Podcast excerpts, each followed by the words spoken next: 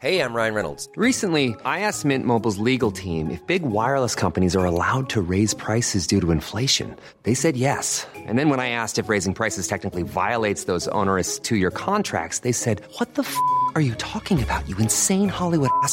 So to recap, we're cutting the price of Mint Unlimited from $30 a month to just $15 a month. Give it a try at mintmobile.com slash switch. $45 up front for three months plus taxes and fees. Promo for new customers for limited time. Unlimited more than 40 gigabytes per month. Slows. Full terms at mintmobile.com. noticias. ¿Qué tal? ¿Cómo le va? Estás a punto de escuchar Yo soy Javier Alatorre. las noticias con Javier Alatorre. La vamos a pasar muy bien. Comenzamos. Qué gusto nos da que nos acompañe. Vamos a tener muchísima información, información importante a todos aquellos que siguieron el Super Bowl. Qué bueno estuvo. La verdad es que sí, estuvo emocionante de principio a fin, verdaderamente emocionante. Ahí la, la Taylor robando cámara, un ratito sí, otro también, ¿no? Este, el, el novio de la Taylor que se portó fatal. Digo, es una estrella, desde luego, pero eso de ir a empujar al coach y andarle ahí manoteando y demás, muy mal, muy mal.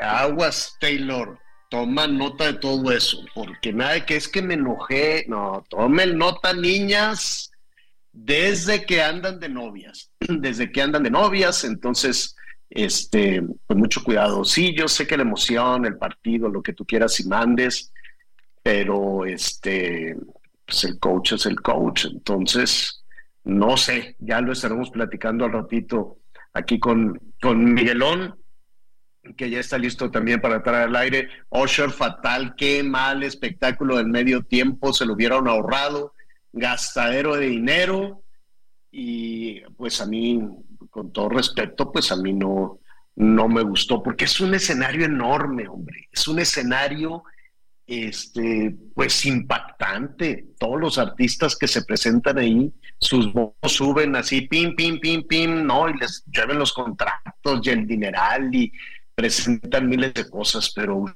o estaba nervioso o yo no sé, yo no sé en qué andaba, pero bueno, o no entre, o no, cuando digo en qué andaba, me refiero a, que no tuvieron la suficiente creatividad o, eh, en fin, eh, siempre el espectáculo de medio tiempo en el Super Bowl resulta, resulta polémico. Oiga, y en asuntos de, de, de nuestro país, pues nada, qué barbaridad con la, con la violencia incontenible, incontenible, digan lo que digan, anden en campaña, todos sonriendo, pero pues en Zacatecas le mataron otro pariente a los Monreal, al senador y al gobernador Monreal. Y, em, y pues, y en Tabasco, qué cosa tan tremenda en un antro. Y ahí hay una investigación que vamos a ver hasta dónde topa, cuántos personajes puede haber en, en, todo, en toda esta situación. Eh, tres, eh, tres chavos que fueron ahí ejecutados. Vamos a ver con mayor detalle qué fue lo que sucedió allá a las puertas de un antro, a las puertas de un antro, la balacera. Las imágenes son impresionantes, las hemos visto en las, eh, en las redes sociales. Y esto sucede pues porque la autoridad anda de la, de la mano, pues vaya usted a saber de quién, pues andan pensando en elecciones, en candidatos, que además este, mataron también en Ecatepec a otros eh, aspirantes a una candidatura de Morena. Yo no sé a estas alturas del partido quién quiere levantar la mano para competir con la violencia que le está pegando cada vez más fuerte. Y, eh, y pues sí, la autoridad tratará, yo no sé si, si de colocar un tema para que estemos hablando de otro asunto, pero esta, eso es lo que hay.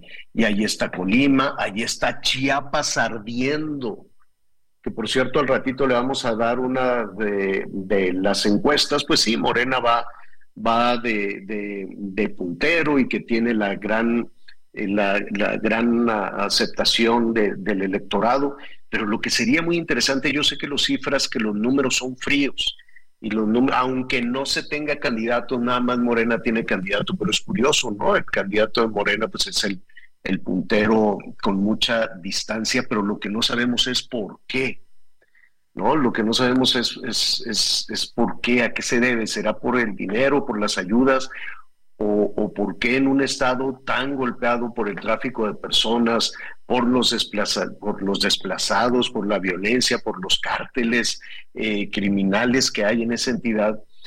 Yo no sé si, si la gente tiene esta capacidad de hacer una separación y decir no, pues no es responsabilidad ni de gobierno municipal, tampoco del gobierno estatal y tampoco de, del gobierno federal que está hasta por allá muy lejos en la Ciudad de México.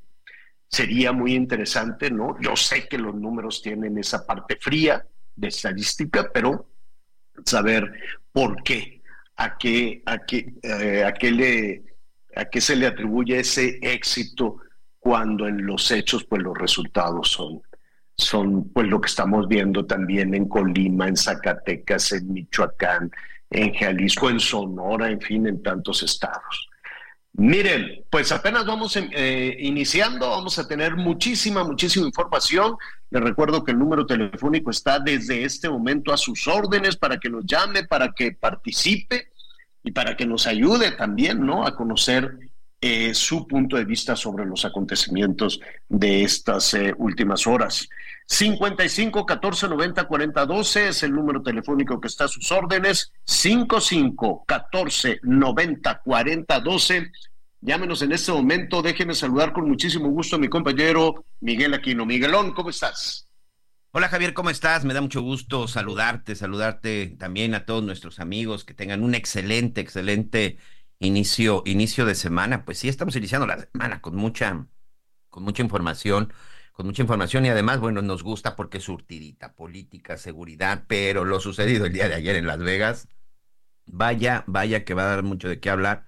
En unos minutos más vamos a platicar con su compañero Edgar Valero, porque bueno, para los que somos aficionados al fútbol americano, vienen siete meses de sequía. Sí, la verdad es que el fútbol americano es de estos, de estas ligas que duran muy poco Digo, a diferencia del fútbol o del básquetbol, del béisbol, que prácticamente es todo el año y solamente descansan eh, en, los tiempos de verano.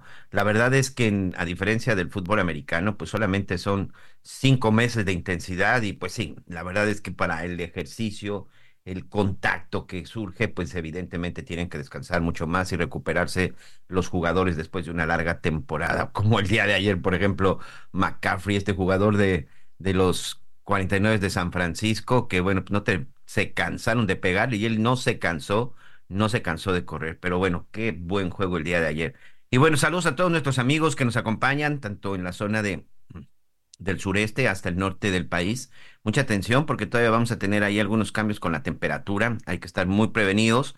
Va a continuar todavía esta variación de temperatura que ha sido pues muy importante. Entonces, para que no nos agarre desprotegidos y sobre todo, pues ya sabe, para cuidarse de todo tipo de enfermedades, de enfermedades respiratorias. También este, como ya decía Javier, vamos a hablar acerca de lo que sucedió, de lo que sucedió en Tabasco, de lo que pasó en Zacatecas, con Juan Antonio eh, Monreal, uno de los familiares del senador y del gobernador de, Zacatecas.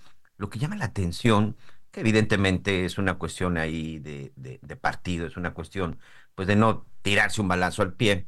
El senador Ricardo Monreal, a pesar de lo que ha sucedido, a ver, en menos de una semana, pues han sido asesinados dos de sus familiares en la zona de Fresnillo, por cierto, los dos en el caso de Fresnillo. Zacatecas un estado que en la última década pues ha estado convertido en un campo de batalla ahí entre los grupos del crimen organizado, que ahí, bueno, ya hemos hablado mucho acerca de esta situación por las cuestiones geográficas, pero es una realidad que hay algo terrible que está sucediendo en Zacatecas. Y cuando de repente un legislador como Ricardo Monreal, a quien le mandamos un abrazo y quien este, muchas veces hemos aquí entrevistado, alguien que en su momento fue electo por los ciudadanos, alguien que en su momento pues está ocupando una curul, un asiento en el Senado de la República, eh, en beneficio de los ciudadanos y, sufre este tipo de, situaciones en donde de manera directa es víctima, porque esa es la realidad. Ahora le tocó él ser víctima, ver a dos familiares asesinados, dos gentes, dos personas cercanas. En el caso del primer funcionario asesinado en Fresnillo, pues era el hermano de su esposa, del senador Monreal. Y, sabemos que inmediatamente en cuanto se enteró voló a Zacatecas, ahora su sobrino, que pues prácticamente no terminaban de, de, de, de los sepelios, no terminaban el luto con el, con, el, con el cuñado del senador Monreal cuando ya estaban recibiendo la noticia del sobrino. Entonces de pronto pues uno pensaría que, que lanzaría un discurso o que diría algo en relación al tema de seguridad, pero pues no, todo lo contrario. Este dice que a pesar de todo, pues que la estrategia está funcionando, que las cosas están bien y que seguirá apoyando este, la estrategia que está siguiendo la cuarta transformación. Y sinceramente, amigos, yo sí esa parte no la entiendo. ¿Por qué? Más de 178 mil muertos. ¿En qué cabeza cabe que esto está funcionando y en qué cabeza cabe que las cosas están avanzando como uno, como uno quisiera? Pues vamos a platicar a esto. También las reacciones que hubo en torno al discurso del presidente Andrés Manuel López Obrador, en donde reconoció que con un documento falso, apócrifo, se le había iniciado una investigación al exgobernador de Tamaulipas, Francisco García Cabeza de Vaca.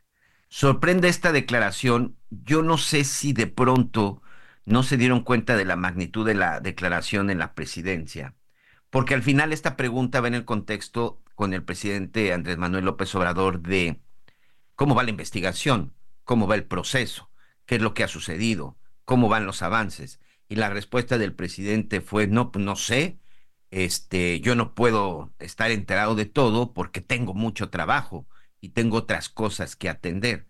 Pues yo me acuerdo que cuando me presentaron este caso, que, que dice que no recuerda si fue Santiago Nieto o Pablo Gómez, este, pues bueno, cuando empezó todo el proceso en contra de Francisco García Cabeza de Vaca, el titular de la Unidad de Inteligencia Financiera era Santiago Nieto, por supuesto que era, era Santiago Nieto, este, pero bueno, el presidente decía que no, que no recordaba. Y de pronto la suelta con lo que sí me enteré, pues resulta que el documento que me presentó Santiago Nieto era un, este, un documento apócrifo, un documento apócrifo, un documento falso que supuestamente había entregado a los Estados Unidos a Santiago Nieto. ¿Usted qué opina?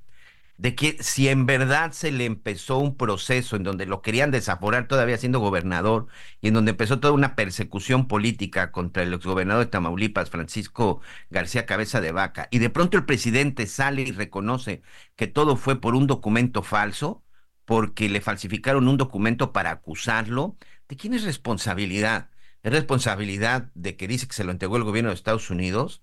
¿En verdad habrá sido el gobierno de Estados Unidos o es responsabilidad de la autoridad mexicana de no haber corroborado antes esa información. Hoy también vamos a estar platicando al respecto. Hoy también vamos a estar platicando acerca de si se cometió o no se cometió un delito en este proceso en contra del exgobernador de Tamaulipas y quién o quiénes deberían ser responsables, porque no nos podemos quedar nada más así, con el hecho de que, ah, pues con un documento falso. Lo mismo sucedió con Rosario Robles, que al final se confirmó, recuerde que Rosario Robles se quedó en la cárcel porque la licencia de conducir, donde supuestamente eh, ella había dado otro domicilio y otro nombre y que por eso el riesgo, pues resulta que ella nunca la tramitó. Resulta que alguien la presentó como una prueba y resulta que la licencia era falsa. Digo, desde el principio se sabía que era falsa, pero que alguien falsificó esa licencia y la entregó como prueba para acusar a Rosario Robles. ¿Y saben qué ha pasado al respecto, amigos? Absolutamente nada. Son dos casos que por supuesto no podemos llamarle insignificantes. Son dos casos de dos exfuncionarios de alto nivel, secretaria de, Desarrollo, hoy lo que es la secretaria de Bienestar, Rosario Robles, en la época de Peña Nieto, el exgobernador de Tamaulipas, que apenas hace unos meses salió del cargo, y resulta que las dos investigaciones en su, compra, en su contra fue por un documento falso. ¿Quién falsificó ese documento? Y finalmente, ¿cuáles son las pruebas o no hubo pruebas o qué fue lo que sucedió? Bueno, pues creo que todas estas este, preguntas, estas incógnitas, esperemos que tengan una respuesta. Por lo pronto, déjeme ir hasta la zona de Tabasco. Ya lo decía bien Javier Arator. Este fin de semana, específicamente la madrugada de este domingo, pues hubo un ataque, hubo un ataque en contra de un de un antro, en contra de un centro nocturno, centro de diversión, en donde llegaron directo a ejecutar a tres personas. ¿Qué fue lo que sucedió? Armando de la Rosa, nuestro compañero eh, corresponsal del Heraldo Radio en Tabasco, nos tiene más detalles. Hola, ¿cómo estás Armando? Buen inicio de semana, amigo. Eh, bueno, eh, buen inicio de semana, Miguel. Y bueno, como tú ya lo mencionas, pues aquí en Tabasco, pues un caso muy polémico y es que pues nos despertamos la madrugada y la mañana del domingo con eh, la noticia precisamente de esta fuerte balacera que se registró en un antro, en el antro Hop 52 de Villahermosa, en la zona de Tabasco 2000, la cual es una zona sumamente concurrida por la sociedad tabasqueña. Ahí hay plazas comerciales, antros, restaurantes, entonces pues llamó mucho la atención la movilización policíaca, los disparos, vehículos saliendo de la zona. Entonces, pues bueno, pues fue un caso bastante polémico lo que se registró este fin de semana, pero ahora la situación ha dado un vuelco eh, bastante llamativo y es que se difundió a través de redes sociales un video eh, que capta el momento exacto de la balacera, de cómo precisamente llegan varias personas al antro, eh, empiezan a discutir con el personal de seguridad, comienzan a discutir entre ellos y finalmente ambos grupos que estaban discutiendo sacan sus armas y terminan disparándose unos con otros. Se ve el momento exacto en este video de cómo uno de los agresores pues saca su pistola y le dispara quemarropa a los demás, dejando como saldo tres personas fallecidas. De acuerdo a los reportes oficiales, lo que ya confirmó la autoridad aquí en Tabasco es que eh, efectivamente fueron tres jóvenes que perdieron la vida. Eh, se tiene también el reporte de tres personas lesionadas. También tenemos reportes de que hubieron luego de la balacera siete personas detenidas y dos vehículos también asegurados, los cuales uno de ellos está eh, con blindaje de tercer nivel. Y una de las víctimas también se confirmó que es hijo de una líder sindical del Instituto de Seguridad Social del Estado de Tabasco aquí en la entidad y pues las cosas pues se siguen investigando. Por su parte el gobernador ya entrada la tarde de ayer, el gobernador de aquí de Tabasco, Carlos Manuel Merino Campos, dijo en redes sociales que el caso no quedará impune, lamentó el fallecimiento de las personas e invitó a la, ciudadanía a no difundir noticias falsas. Entonces así está la situación, eh, muy lamentable este caso porque pues ya lo decíamos, fue en una zona muy comercial, una zona muy concurrida aquí en Villahermosa, un antro también muy famoso y también eh, pues eh, a eso pues llama también mucho la atención porque pues obviamente aquí en la ciudad Hermosa desde el mes de diciembre eh, llevamos padeciendo todo tipo de hechos delictivos, desde quema de vehículos, de disturbios en penales, ejecuciones, balaceras. El gobierno federal envió 2.500 elementos eh, federales para atender la situación de la seguridad en Tabasco y pues bueno, pues este fin de semana, pues de nueva cuenta eh, la ciudad de Villahermosa pues volvió a estar implicada en una tragedia como la que se dio en este antro. Este es el reporte, Miguel. Sí, llama mucho la atención, Armando, porque no estamos hablando de, un municipio que está alejado del centro, no estamos hablando de un poblado, no estamos hablando de una ranchería, estamos hablando de la capital del estado y que de pronto este tipo de cosas suceden porque evidentemente pues no hay detenidos, no se sabe absolutamente nada de los responsables. Pues sí, efectivamente es una situación bastante eh, complicada. Estamos hablando de que, eh, pues si bien esto fue un hecho que ocurrió a la madrugada del domingo, está el video de la balacera, se dio el operativo. Sin embargo, pues bueno, pues la ciudad de Villahermosa ha estado padeciendo desde el mes de diciembre situaciones muy, muy violentas. Recordemos el famoso eh, que es como ya le apoda la gente aquí en la ciudad de Villahermosa, la noche del 22 de diciembre, cuando hubo la quema de más de 20 vehículos en los alrededores de la ciudad y balaceras por toda la ciudad, junto con disturbios en las cárceles. Pero también recordemos que se han dado casos de secuestros de policías en la entidad, eh, uno de los cuales apareció decapitado en Chiapas. Y tan solo este mismo fin de semana también se registró eh, pues un ataque en contra de un elemento de la Marina Armada de México en el municipio de Paraíso y también una mujer policía fue ejecutada en el municipio de Matuspana, y pues obviamente eh, la ciudadanía pues está al pendiente de los temas de seguridad, y pues este tema de la balacera en un antro tan conocido y tan concurrido, en una zona tan comercial como es la zona de Tabasco eh, 2000, que yo me atrevería a decir que es la zona eh, con mayor movimiento, eh, precisamente o más concurrida de la ciudad de Villahermosa, y pues pues amanecimos el domingo con esta trágica noticia de tres personas fallecidas luego de esta balacera, y pues el caso se sigue investigando y como tal, pues bueno, pues lo que está tomando un giro interesante es que pues una de las víctimas sería eh, hijo y empleado también del gobierno del estado de Tabasco y hay otras fuentes que aseguran que uno de los agresores también ya había sido detenido en el estado de Quintana Roo por el delito de portación de arma de fuego, pero, pero fue liberado, aunque este último dato de esa persona que habría sido arrestada en Quintana Roo todavía no lo han confirmado las autoridades aquí en Tabasco, pero seguimos pues a la expectativa de lo que pueda eh, surgir, tanto en este caso como de los jóvenes asesinados en el antro y de los demás casos que están afectando la ciudad de Villahermosa y el resto del estado de Tabasco. Este es el reporte. Wow, entonces de última hora lo que tenemos Armando es que una de las víctimas podría estar relacionado un familiar de algún funcionario del gobierno de Tabasco. Es lo que tenemos, ¿verdad? Sí, efectivamente sería el hijo de una líder sindical de aquí de Tabasco, este, de una lideresa del sindicato el Instituto de Seguridad Social del Estado de Tabasco, que es la dependencia encargada de brindar la seguridad social a los trabajadores del gobierno de tabasqueño y eh, aparentemente pues también esta persona sería eh, pues un trabajador de esta misma dependencia del Instituto de Seguridad Social del Estado de Tabasco. Esta información la pudimos obtener ya que el propio Instituto de Seguridad Social del Estado pues publicó en sus redes sociales una eh, esquela eh, señalando que pues, lamentaban el fallecimiento de esta persona y pues bueno, pues se confirma que eh, pues, sería una de las víctimas de ese ataque a balazos en el Antro 52 aquí en la ciudad de Villahermosa. El segundo caso, pues bueno, pues todavía está trascendiendo, todavía no lo hemos podido corroborar.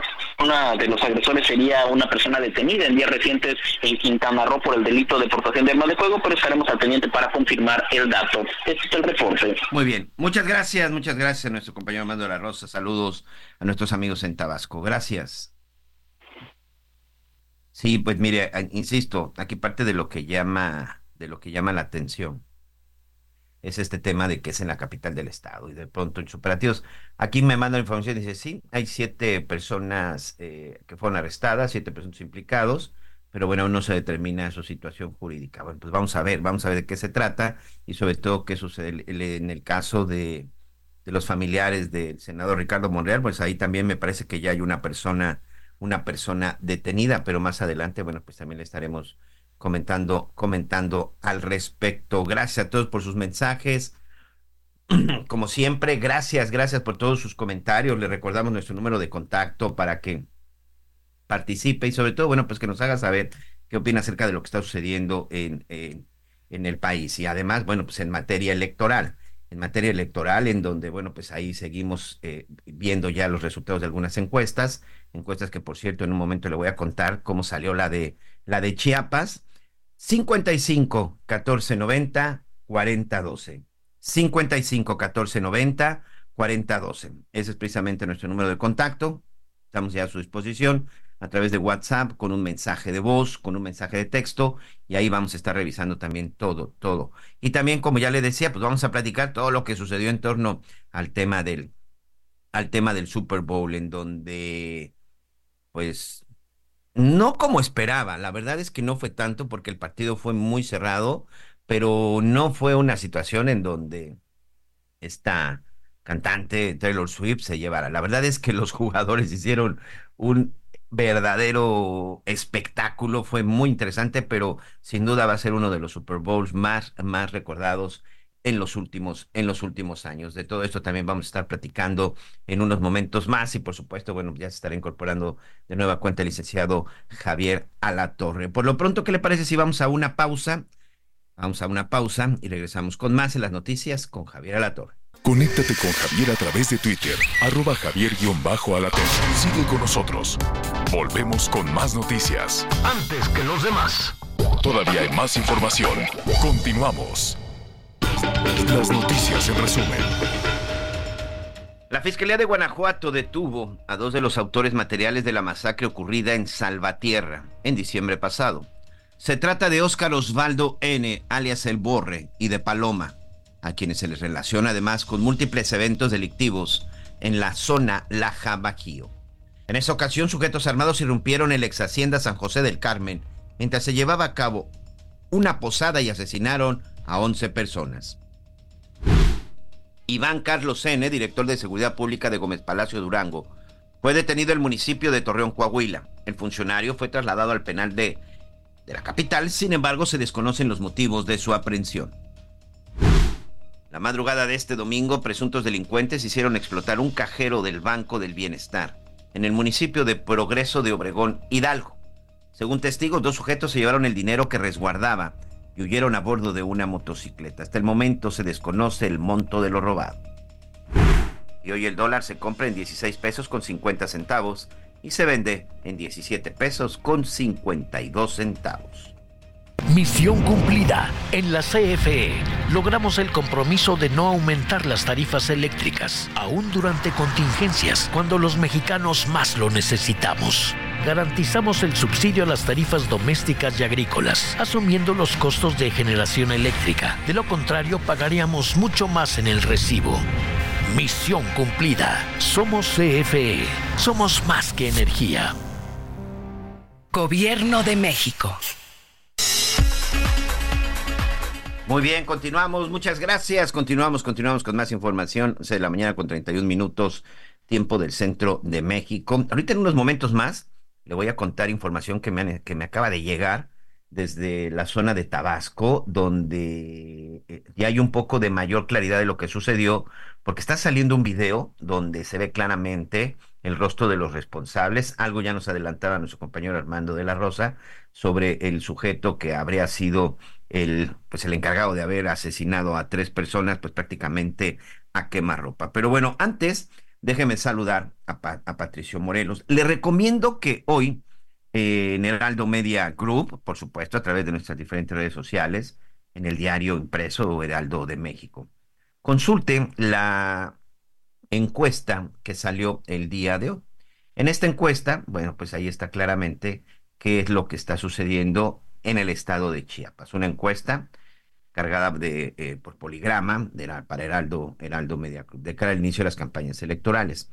Llama la atención un poco, Patricio, porque, bueno, pues la oposición, este, pues como en muchos de los casos, pues sigue sin tener claridad y sigue sin verse claro, pues quién va a ser el candidato de la oposición. Morena ya tiene a su candidato y pues los números, los números son contundentes. ¿Cómo estás, Patricio Morelos, socio conductor de Poligrama? Gracias y bienvenido a las noticias con Javier Alatorre. Buenos días. Pues como bien comentas, eh, Chiapas es uno de los estados más obradoristas del país. Sabemos que el sur es una fortaleza para el presidente y para su partido y los números lo refrendan. Comentabas, la alianza de Morena, que está integrada por distintos partidos, ya tiene candidato, será el senador Eduardo Ramírez y tiene una ventaja contundente. Si hoy fueran las elecciones, Eduardo Ramírez obtendría el 56.3% de los votos, una ventaja de más de 35 puntos sobre el candidato que designa el PAN, el PRI y el PRD, y también muy por encima del candidato que pudiera designar Movimiento Ciudadano. Es decir, al día de hoy, 35 puntos de ventaja para el candidato de Morena. ¿Qué tan complicado y sobre todo ¿Qué tan certero es cuando de pronto haces una encuesta y en donde, donde deberían de estar tres personajes, por lo menos, pues resulta que solo, solo hay uno? ¿Es complicado hacer una encuesta de esta naturaleza? Sí, hoy, hoy en el contexto que se vive, donde hay obradoristas y antiobradoristas, vemos tendencias muy marcadas. Pudieran cambiar los números siempre y cuando el PAN, el PRI y el PRD y también Movimiento Ciudadano designen algún perfil competitivo, conocido, querido por la gente. Eh, si es un perfil que no logre emocionar, pues sería muy complicado que cambien las tendencias. Y es más, estamos ya a unas semanas de que arranque el proceso electoral y el hecho de que los partidos de oposición a uno designen candidato, pues habla de la complicación que están viviendo al día de hoy para encontrar perfiles. Y un perfil que les puede sumar pero también está la otra parte, Patricio, que también les puede restar. Sí, evidentemente si se designa a un hombre o a una mujer eh, que no solo no emocione, sino que tenga un perfil cuestionable, pues esos números que hoy obtendría PAN y PRD y también Movimiento Ciudadano pudieran aún bajar, ¿no? Sobre todo entendiendo el contexto de la elección presidencial, entendiendo las simpatías que tiene el presidente López Obrador en Chiapas y lo que se pudiera desarrollar una vez que arranque la campaña formalmente. Eh, cuéntanos un poquito acerca de Chiapas. Eh, como tú bien dices, es uno de los ocho estados que estará eligiendo gobernador, más la Ciudad de México con jefe o jefa de gobierno, pero Chiapas sí es un estado en donde la gente participe. Por ejemplo, esta encuesta eh, fue vía telefónica, fue puerta a puerta, cuántas personas eh, a partir de cuántas personas se sacaron estas estadísticas. ¿Qué tan participativo es Chiapas?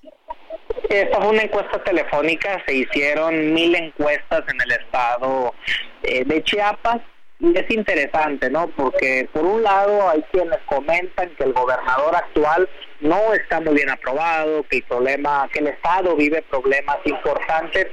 Sin embargo, vemos que la aprobación del presidente López Obrador alcanza casi el 80%. Y es ahí pues, lo que nos explica por qué estas simpatías al día de hoy por Morena. Y mira, si hablaríamos que casi 8 de cada 10 aprueban al presidente, pero el 56% votaría por Morena, pues estamos encontrando incluso por ahí un 20% más o menos de ciudadanos que sí están con el presidente, pero no necesariamente votarán por la renovación del, de su partido en el Estado. Sin embargo, pues una ventaja de más de 30 puntos, de 35, 36 puntos, es muy complicado de revertir pues, en las semanas que dura el proceso electoral. Sí, la gente a lo mejor, como dice, sigue todavía con la imagen de este presidente, eh, de este candidato, por ejemplo, en el 2018, arrasador, de este candidato que pues tenía todas las simpatías, hoy de un presidente que pues también tiene números favorables en las encuestas que también se han presentado. Pero fíjate qué, qué curioso, en Chiapas la gente está contenta con los proyectos federales, pero podemos decir que no tanto con los estatales. Sí, e independientemente de eso, la gente va a volver a votar por Morena. Por eso es, es importante para el análisis pues entender si el votante eh, del partido del gobierno vota por el partido, vota por sus gobiernos locales, vota por sus gobiernos municipales o vota por el presidente. Y eso nos puede ayudar a entender un poco pues el perfil del voto del voto obradorista. Bueno, pues ahí está. Oye, eh, seguiremos viendo estas encuestas que, eh, por supuesto, los ocho estados, ya lo decía, la jefatura de gobierno, también estaremos eligiendo senadores, diputados, por supuesto, presidente o presidenta. Y bueno, ¿dónde podemos consultarlas? Sí, seguiremos viéndolas en los próximos días y lo pueden encontrar, por supuesto, en el Heraldo de México y también en todas nuestras redes sociales en Poligrama MX. Bueno, pues ahí está la consulta. Te agradezco mucho, estaremos platicando, estaremos platicando sobre todo, bueno, pues para saber cómo se sigue moviendo este pues esta brújula electoral, como tú bien mencionas, pues a unos días de que inicien ahora sí ya verdaderamente las campañas. Muchas gracias, Patricio. Gracias y muy buenos días. Él es Patricio Morelos, socio consultor de Poligrama. Poligrama y estas encuestas que estaremos sacando y que le estamos presentando en Aldo, en Aldo Media Group. Sí llama la atención, hoy precisamente en la mañana que la veía platicar con Javier La Torre, de cómo surgen estas encuestas y pues con un solo candidato. Pero también nos habla de otra cosa, ¿Dónde está la oposición? ¿Qué pasa con la oposición? Estamos prácticamente a dos semanas de que inicie el proceso. Bueno, el proceso electoral inició desde hace mucho tiempo, pero más bien que inicien ya las campañas. Y en verdad todavía no se tiene definido qué es lo que van a hacer.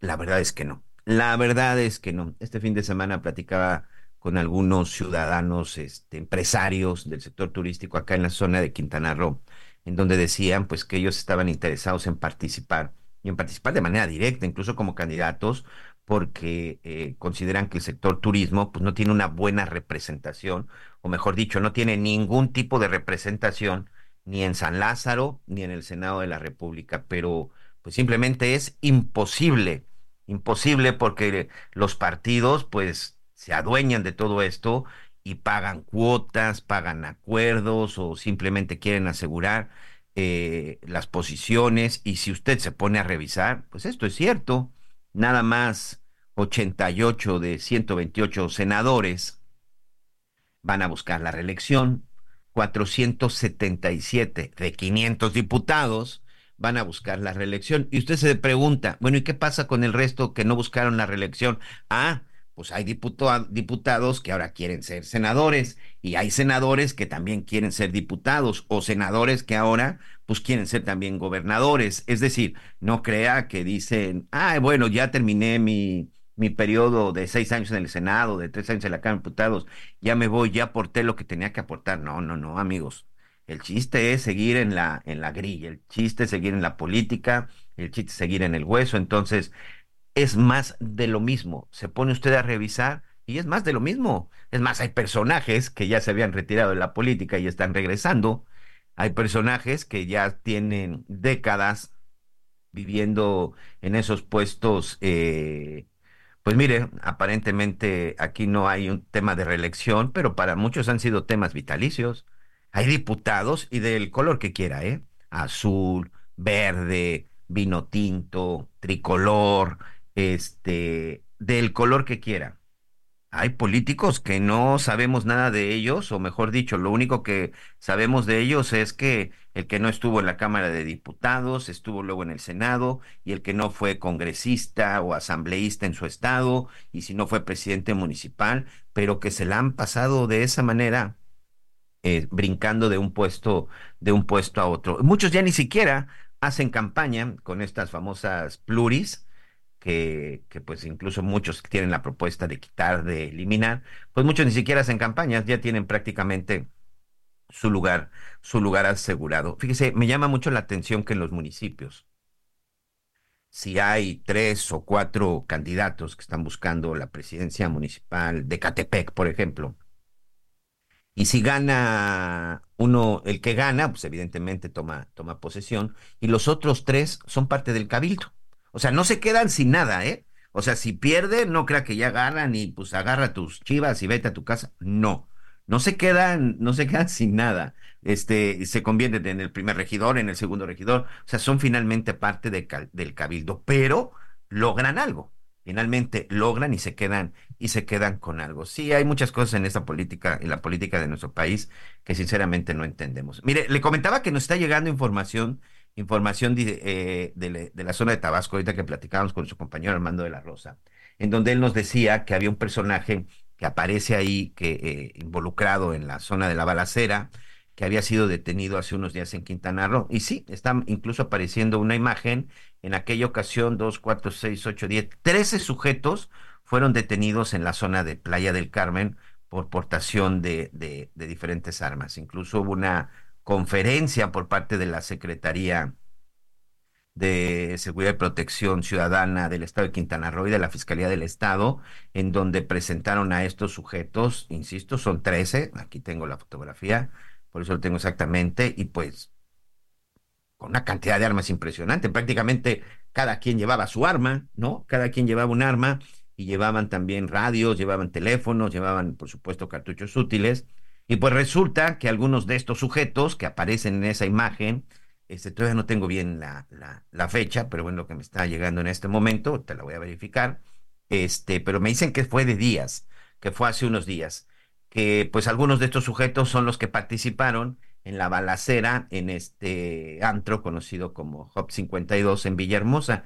¿Qué significa, amigos? Sí, sí, eso significa que los sujetos que habían sido detenidos por portación de armas y seguramente acción delictuosa, porque eran 13, 13 sujetos, pues fueron liberados y que ahora pues andaban en Tabasco, pues también allá haciendo de las suyas y en donde ahora sí, lamentablemente, pues asesinan a tres personas. Entonces, vamos a ver qué dice eh, la información y sobre todo, bueno, también qué es lo que continúa. Aquí ya también hablan de que uno de ellos, este, de que uno de ellos estaría involucrado o está relacionado con un empresario y político en la zona de Tabasco. Este, como no tengo confirmada esa información, pues me voy a ahorrar el tema de la, de la, de, del nombre e incluso del partido al que pertenece, pero se dice que el hijo, que incluso lo, al que apodan el Junior, de un político y empresario muy importante, influyente en Tabasco, eh, sería uno de los responsables de haber disparado. Pero bueno, información que se está generando y información que en cuanto tengamos corroborada se la estaré compartiendo. Pero bueno, vamos con cosas agradables. ¿Qué le pareció el Super Bowl el día de ayer? El que seguramente estaba feliz con ese partido porque vaya que se disfrutó y que cualquiera de los dos pudo haber ganado, es nuestro querido compañero Edgar Valero, conductor del programa Los Profesionales del Deporte, que hoy, por supuesto, no se lo pueden perder. Nada más nos va a dar un adelantito de su análisis. Oye, Edgar, ¿qué partido el de ayer, amigo? ¿Cómo estás, mi querido Miguel? ¿Cómo están, amigos del auditorio? Muy buenos días. Pues eh, fue un gran partido. Empezó despacito, ¿no? Empezó lento. Eh, la primera mitad eh, yo creo que no dejó satisfecho a nadie. Me hizo recordar el supertazón que le ganaron hace cinco años los Patriotas en Inglaterra a los Carneros de Los Ángeles, donde, bueno, incluso ese partido terminó también con un marcador muy pobre, ¿no? Eh, pero pues parecía que, iba a ser un partido de ese estilo y en la segunda mitad finalmente despertaron los jefes de Kansas City. Eh, es un, ha sido un cierre espectacular el hecho de tener el tiempo extra en la forma dramática en la que se consigue el empate. Y me parece, Miguel, la equivocación de Kyle Shanahan, el entrenador en jefe de los 49 eh, de San Francisco, de haber decidido recibir el balón al arrancar el tiempo extra, eh, tener su ofensiva, y, y, es que te pone en circunstancias diferentes el hecho de que el rival anote primero o falle primero, y entonces tengas tú o tranquilidad o presión, ¿no? Son los dos escenarios, eh, pero, pero de que ha sido un partido extraordinario, sí. Lo que no me gusta, Miguel, y es muy temprano para hacerlo, es que empiezan las comparaciones con Tom Brady. Es lo que te iba a decir para muchos. Yo creo que ayer precisamente bueno, nos reunimos con un número de amigos, decían, Mahomes sin lugar a dudas va a dejar abajo el el, récord de Tom Brady de siete de Super Bowl. Yo soy defensor de Tom Brady y digo, no, lo que hizo Tom Brady, difícilmente alguien lo va a superar. ¿Y, y, por qué? Mahomes me parece que el día de ayer este, no dio el mejor partido de su vida. Me parece que su mejor este momento fue en los tiempos, en los tiempos extra, pero a mí, sinceramente, el Mahomes de ayer no es el Mahomes que me tuvo acostumbrado durante toda la temporada. Además, un detalle, mira, eh, vamos, ya sé que las comparaciones son odiosas, habrá eh, gente, amigos del auditorio, que no estén de acuerdo con, estos puntos de vista, pero sí es necesario expresar ¿no? Eh, sobre qué me estoy fundamentando para opinar esto. Y es que, de acuerdo, tiene 28 años Mahomes, Brady tenía 30 años cuando conquistó su tercer Super Bowl, aquel en donde se imponen al equipo de las Águilas de Filadelfia en Jacksonville en, en enero, en febrero del 2005.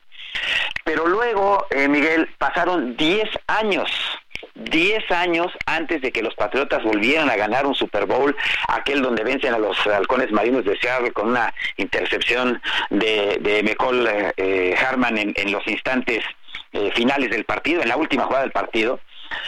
Y esos 10 años significaron muchos ajustes, idas y venidas de, coordinadores ofensivos y defensivos en los Patriotas. El único que se mantuvo como una constante fue Josh McDaniels, que fue pues como el hijo adoptivo de, Bill Belichick durante muchos años, pero se tardaron 10 años.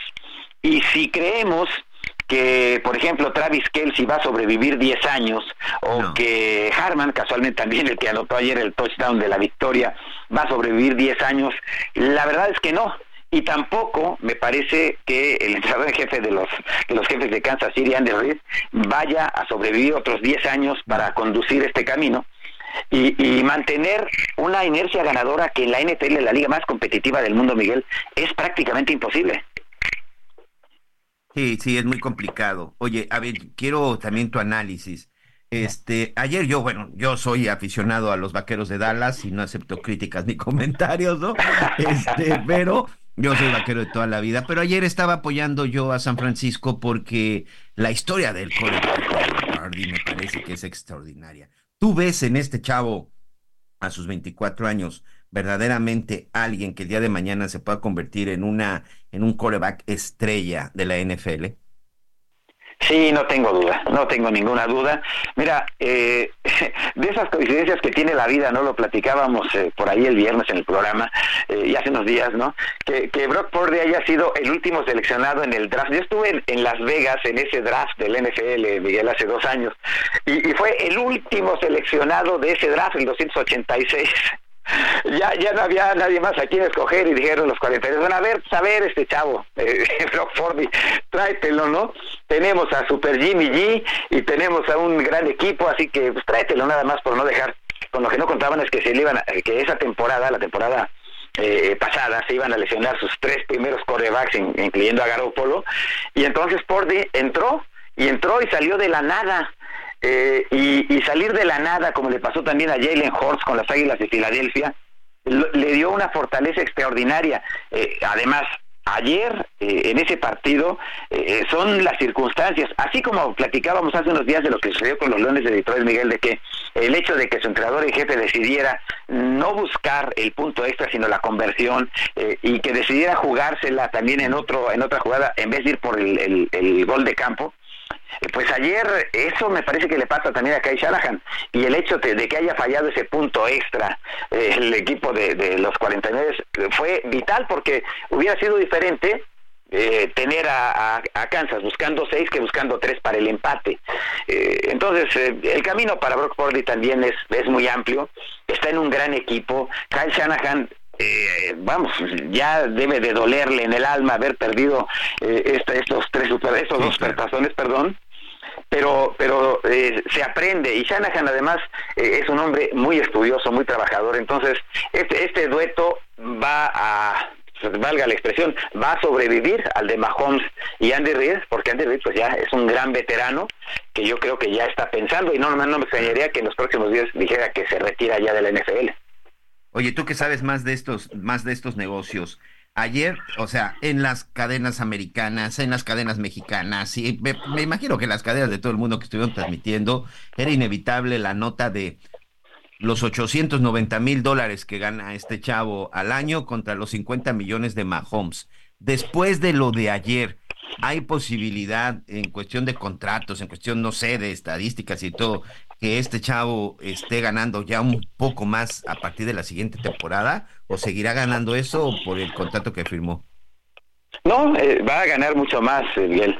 Eh, ya está en condiciones de negociar su, su contrato nuevamente y claro, ganaba el mínimo porque era un jugador que, que, bueno, como te decía yo, llegó realmente sin que existiera la necesidad en San Francisco, pero les tocaba esa ronda, porque además San Francisco, fíjate un detalle que, es interesante, resulta que ha estado contratando a personal y a jugadores de minorías asiáticos, latinos, eh, eh, eh, afroamericanos. Y entonces la NFL cada vez que contratas a, un jugador de, o una persona de, de las minorías, les da de forma complementaria a los equipos que lo hacen una selección adicional de tercera ronda. Entonces San Francisco se ha venido haciendo así de, de talento eh, entonces, bueno, eh, tiene ahora eh, los números que lo avalan. Fue sin duda alguna el mejor coreback de la temporada, aunque no haya ganado el Super Bowl.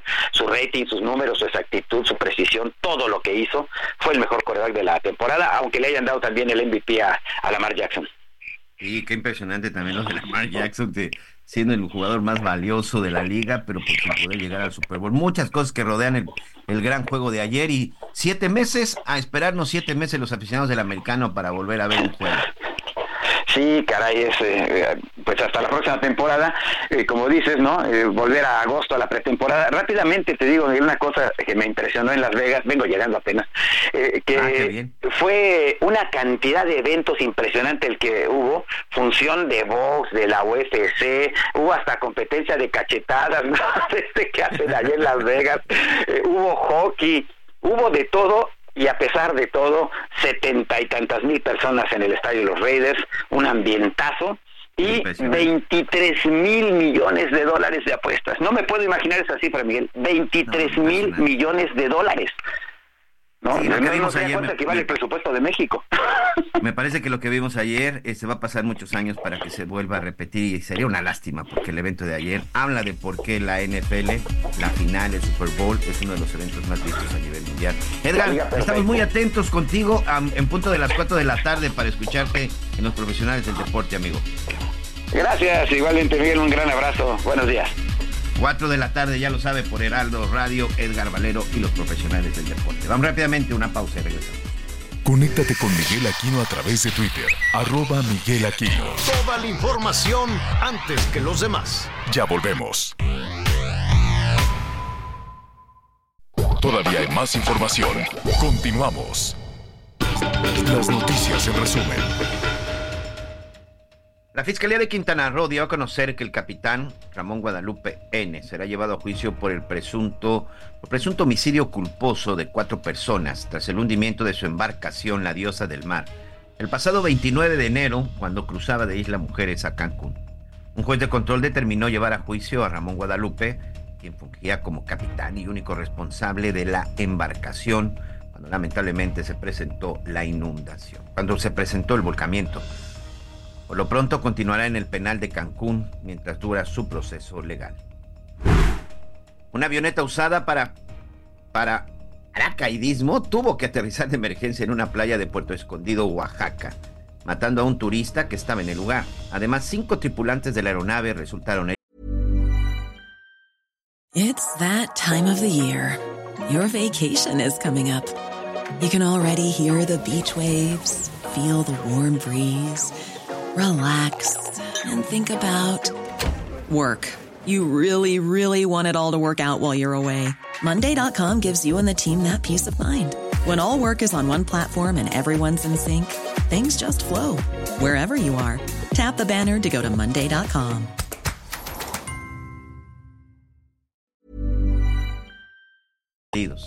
Los reportes señalan que la víctima mortal es un hombre de 62 años, quien se encontraba en la playa cuando impactó la avioneta. Este sábado fueron dados de alta los tres trabajadores del tren Maya que resultaron heridos tras caerles varillas del armado de un muro de, contención del tramo 6 en la zona de Felipe Carrillo Puerto. De acuerdo con los responsables del proyecto, indicaron que el hecho se debió a que se rompió uno de los tensores que sostenían las varillas, provocando que éstas se vinieran abajo. La refinería de Cadereyta en Nuevo León recibió una suspensión de amparo con la que se protege de que sean detenidas sus actividades. En el acuerdo se indica que se opone a la inspección, clausura o suspensión de actividades, pues se asegura que de ejecutarse la clausura, el riesgo es grande, ya que afectaría la economía y el abastecimiento de combustible.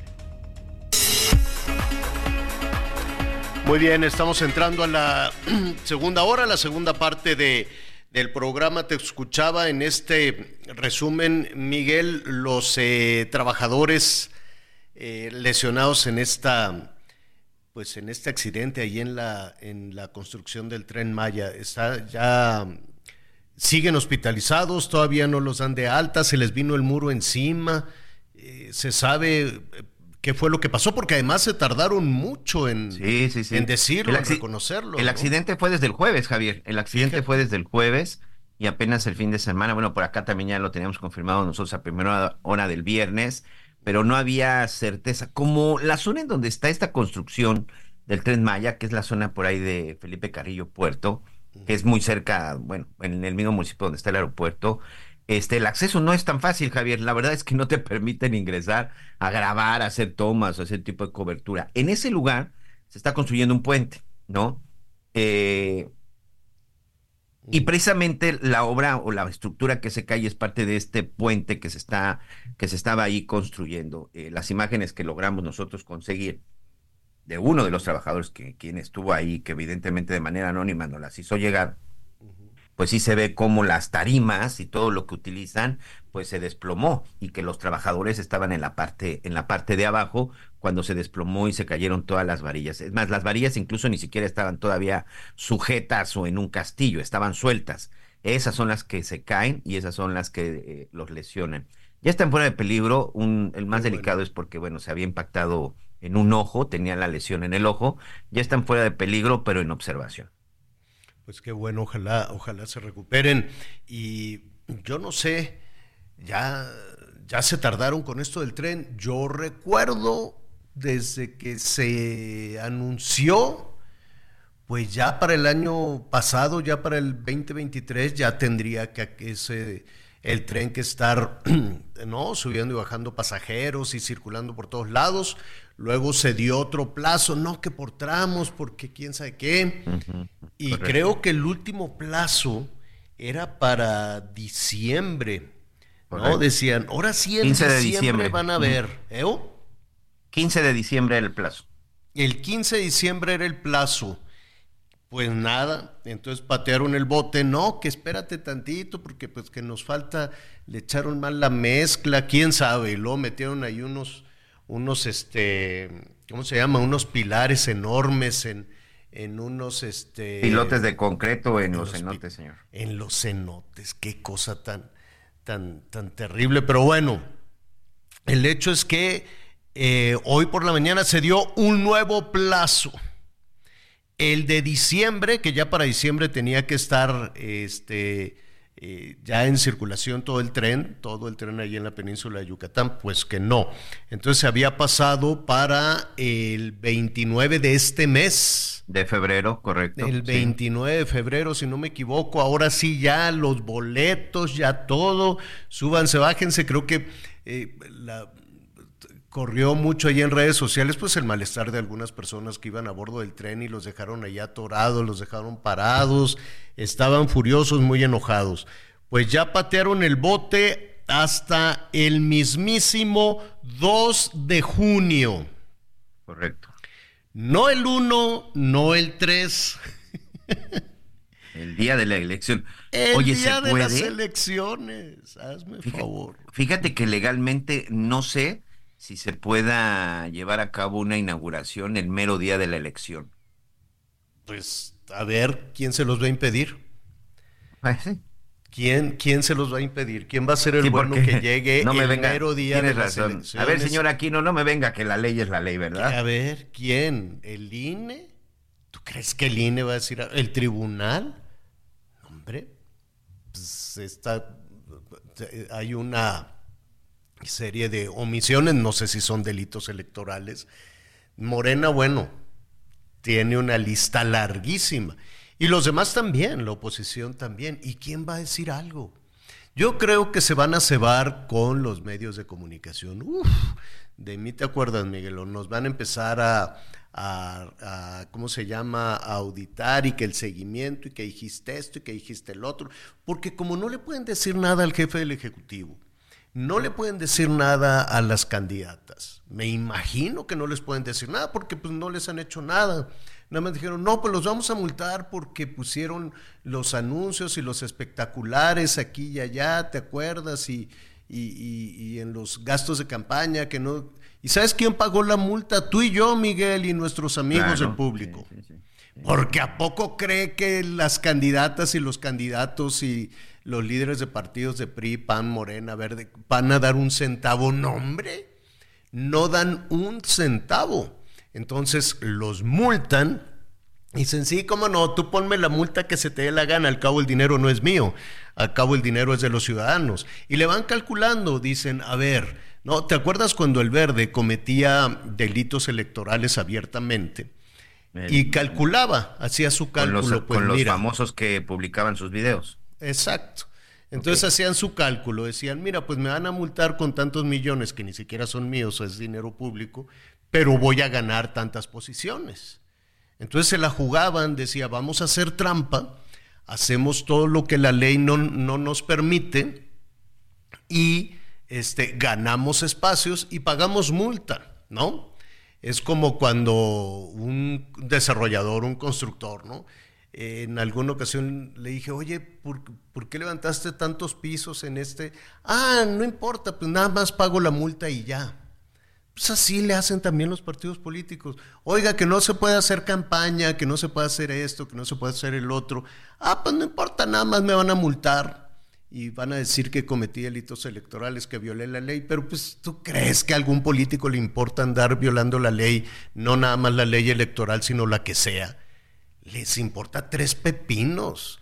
Tienen un manto de impunidad, ah, pero bárbaro. Entonces dicen, para algo soy aquí la, la autoridad y yo puedo hacer con la ley lo que se me dé la gana. Entonces, imagínese que el mero día de las elecciones se anuncia con bomba y platillo. Misión cumplida, súbanse al tren, tren para todos y vamos a regalar boletos. Entonces alguien va a decir, oiga, pues eso es un acto de campaña el mero día de las elecciones. Pues a ver, hazme algo, es un tren, esto es aparte, ¿no? Van a buscar allí la, la forma. El hecho es que la inauguración ya dijeron, no, hombre, a lo mejor sí estaban listos el 29 de febrero, quién sabe. Pero dijeron, no, no, compadre, ¿cómo lo vas a inaugurar el 29 de febrero? Total, ni quien se suba al tren, mejor lo vamos a inaugurar el mero 2 de junio, el día de las elecciones. Y así ya con eso distraemos también un poquito para acá y la gente a decir, mira, pues qué padre, me hicieron el tren. Algún cálculo habrán hecho, no lo sé. Yo No. creo que se les fue ahí otra vez. ¿Sabes qué se iban a inaugurar? Porque acá Mm. también ya se dio a conocer.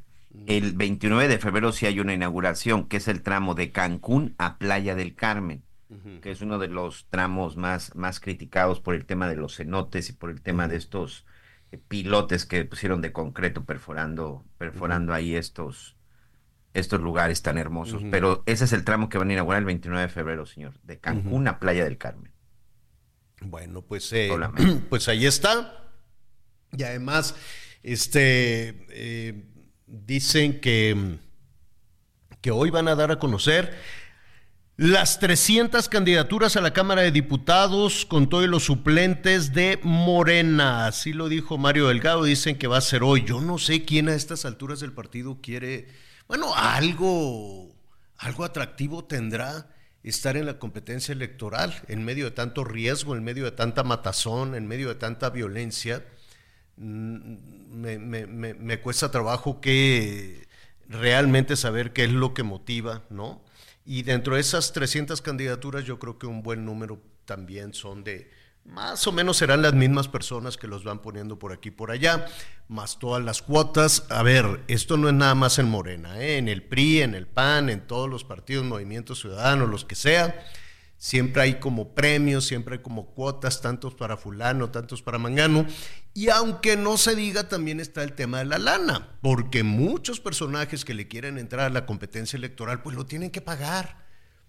Evidentemente hay dinero público que se supone que es para los, eh, los procesos electorales, pero también es cierto, ¿no? También es, es esta versión que va de voz en voz y es muy difícil. Yo les he dicho, oye, pues ven al programa para que denuncies. No, no, no, me voy a echar encima y luego qué peligro, no me vayan ahí a balasear. Entonces no quieren, no, no quieren denunciar la cantidad de dinero que les piden y la cantidad de dinero que dan y luego ya no les dan la candidatura. Hay muchas personas que van y compran la candidatura, no nos hagamos tontos.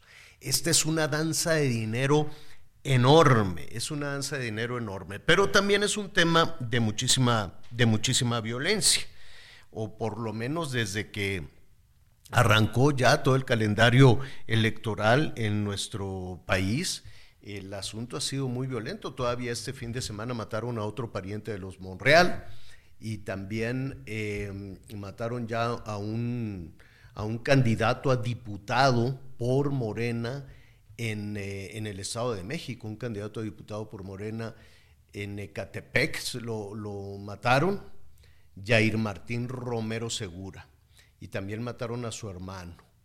Entonces, la pregunta antes de ir, en este momento vamos a ir a, platicar con Nícharo Arteta eh, para que nos diga, ella es la vocera de Data Cívica. Bueno, vamos a saludarla de una vez. Nícharo, ¿cómo estás? Muy buenas tardes. Hola, buenas tardes, Javier. Muchas gracias por invitarnos. Al contrario, ¿cómo vamos iniciando la semana en este, en este tema de la violencia electoral? Pues muy preocupante, ¿no? Lo que lo que pasó durante el fin de semana.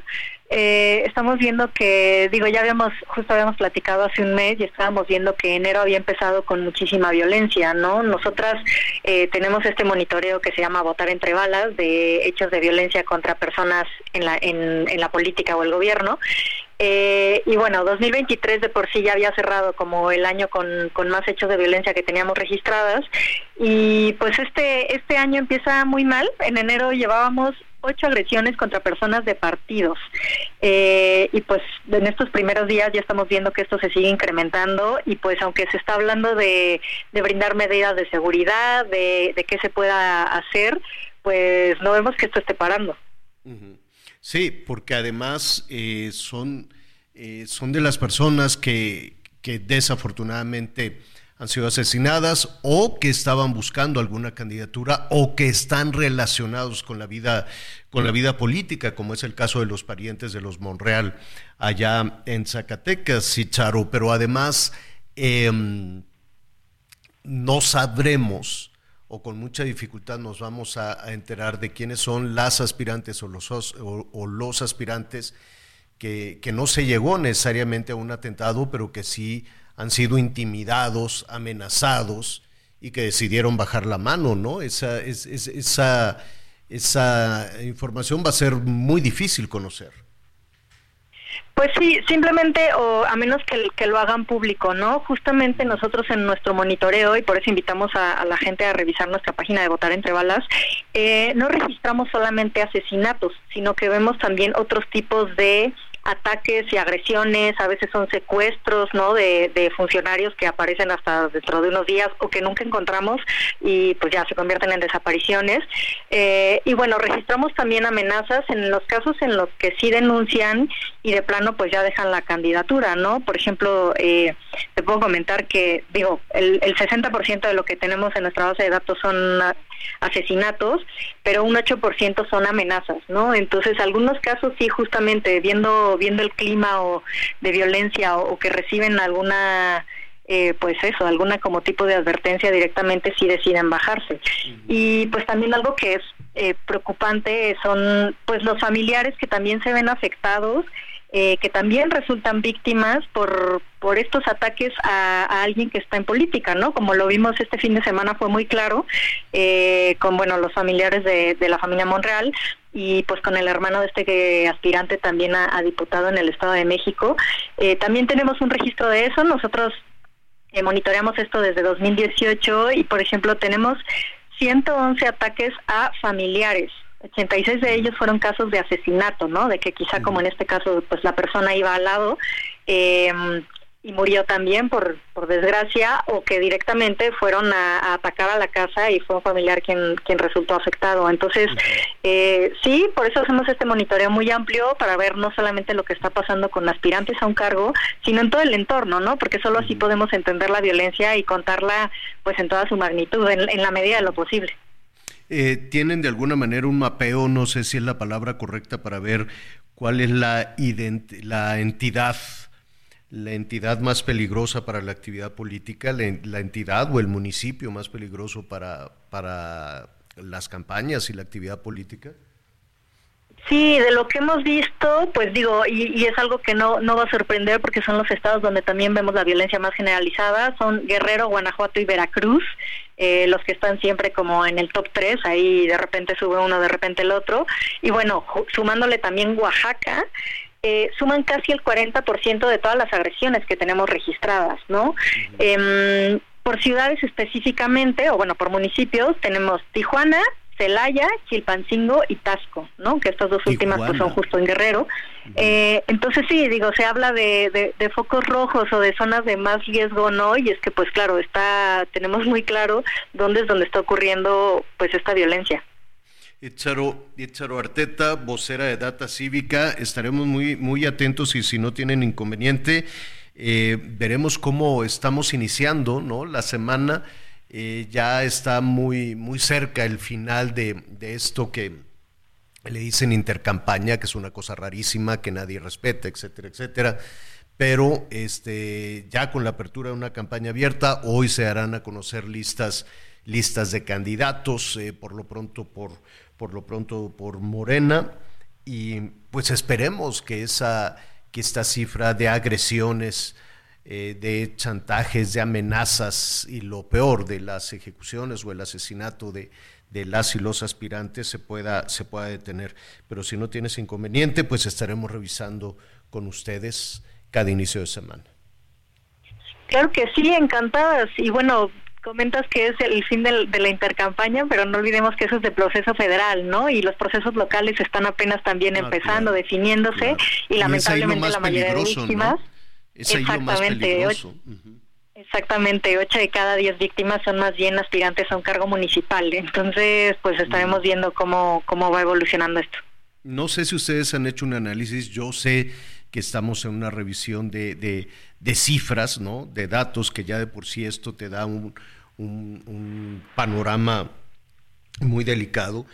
Em, no entran en el en el detalle de la interpretación, creo, pero te, te, pregunto, ustedes como, como analistas, como analistas políticas eh, de esta situación, em, ¿qué, qué, qué opinan de este intento que ha hecho el INE de dar seguridad a las candidatas y candidatos, ¿no? Por lo pronto se hablaba de que las candidatas a la presidencia y el candidato pues les iban a poner no sé cuántos vehículos y militares y soldados y, traerlos en una burbuja y también a los ocho candidatas y candidatos a los gobiernos de los estados y de la Ciudad de México.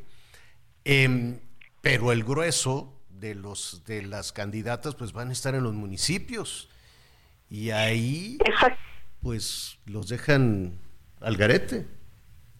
Exactamente, eh, o sea, está bien que qué bueno que ya se esté hablando de esto, que ya sea una preocupación, qué mal que se empiece a volver una normalidad donde ya se tiene que pues designar, eh, como dices, ¿no? A tener a un guardia nacional o a varios al lado para poder proteger a las personas que aspiran a un cargo, no debería ser así, pero justamente no se dijo que, que a nivel local pues lo tendrían que analizar como con mesas locales y con las autoridades locales.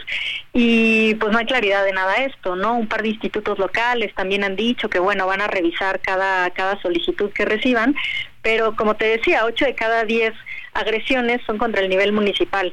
Entonces, eso por un lado, ¿no? ¿Cómo protegemos todo esto? Y lo otro que te podría comentar es que, pues eso no resuelve el problema de fondo, ¿no? Porque justamente nuestro monitoreo eh, viene desde 2018 y lo hacemos todo, o sea, durante continuado todo el año, digamos, no solamente en el momento de, de periodo electoral, porque creemos que la, el intento del crimen organizado en influir en política no es nada más cuando se están designando candidatos o cuando están haciendo campaña. Después hay un intento también cuando ya tienen un cargo. Entonces, por ejemplo, si alguien, candidato a presidente municipal, eh, tiene protección, pero el día que gane la candidatura, digo, el día que gane ya la presidencia municipal, ¿qué va a pasar al día siguiente? ¿Quién va a estar a su lado durante los tres años que ejerza el cargo para evitar que el crimen organizado de todas maneras trate de pues amedrentarlo de, de influir en su gobierno, ¿no? Eh, el problema es mucho más amplio y hace falta fortalecer pues el nivel más local y no y no querer resolver todo con Guardia Nacional.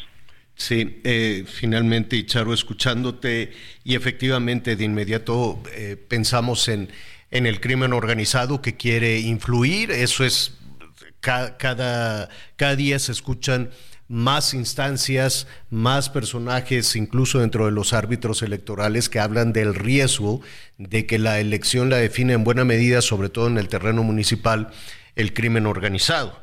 Y eso es, es un hecho, pero también es cierto que esa versión de que es el crimen organizado le ha funcionado a muchos caciques políticos, a muchos políticos o muchas este, presidentas o presidentes municipales que pueden muy sencillamente decir yo no lo maté, lo mató el crimen organizado y no tengo nada y no puedo hacer nada al respecto.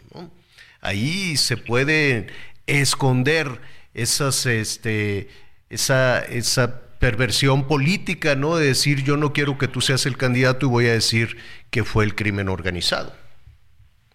Pues sí, tristemente también eh, pues la línea entre crimen y política y gobernanza está cada vez más tenue. Eh, sabemos que hay quienes sí hacen acuerdos, quienes consiguen apoyo, sabemos que otros se oponen y justo por eso reciben ataques. Eh, y pues todo eso lo que lo que corresponde es que las autoridades correspondientes investiguen, ¿no? o sea, los niveles de impunidad en general que tenemos en México pues son preocupantes y, y no porque las personas que están en la política sean más importantes que un ciudadano normal pero pues si tampoco hay, hay, hay resolución de los casos y de quién fue en realidad, como dices, pues nos queda mucha incertidumbre como ciudadanos, ¿no? Itzaro Arteta, ¿lo dije bien? Itzaro, Itzaro, Itzaro, perdón, lo estaba diciendo bien al principio, que conste. Itzaro Arteta, vocera de Data Cívica, ¿nos puedes dar las redes eh, sociales o cómo consultar Data Cívica, por favor? Sí, bueno, en, todos lados nos encuentran como arroba data cívica y específicamente este proyecto es votar guion entre guion balas.datacívica.org. Ahí pueden ver reportes mensuales, se pueden suscribir y también está la base de datos completa, que eso es eh, algo que no tienen otros monitoreos. Ahí por si la quieren explorar pueden revisar los cinco años de monitoreo. Muy bien, Echaro, muchísimas gracias. Gracias a ustedes, saludos al auditorio. Gracias, igualmente. Pues ahí está eso es lo que tenemos, así se va a desarrollar, se puede decir lo que sea, se puede tener, este, ¿no? A la, hora de, que se empiecen a escuchar las, las campañas en unas dos semanas, ya se están escuchando las campañas, pero más en forma, a ver si alguien se atreve a hablar de la violencia electoral. Me refiero a las candidatas o el candidato a la presidencia de la República, por ejemplo, o las candidatas y los candidatos a los gobiernos de los estados. Vamos a hacer una pausa y volvemos inmediato. Conéctate con Javier a través de Instagram. Arroba javier torre. Toda la información antes que los demás. Ya volvemos. Todavía hay más información. Continuamos. Ya se acerca Expo Mueble Internacional. Acompáñanos del 14 al 17 de febrero e inspírate con su amplia variedad de muebles de estilo residencial, de oficina, para hotelería, colchones, decoración, mobiliario infantil en más de 500 empresas expositoras. Más información en www.expomuebleinternacional.com.mx.